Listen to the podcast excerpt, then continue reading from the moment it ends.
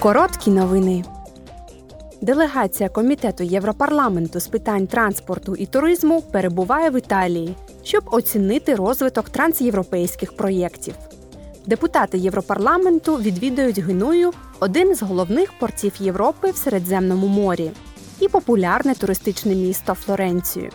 Вони також відвідують офіс компанії Hitachi Rail, яка є глобальним виробником інноваційних високошвидкісних потягів.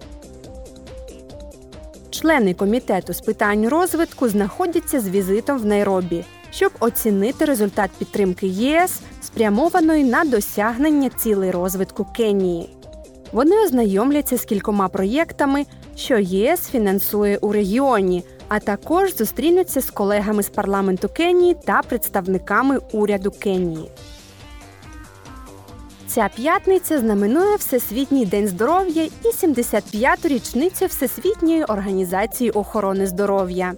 Темою цього року є здоров'я для всіх.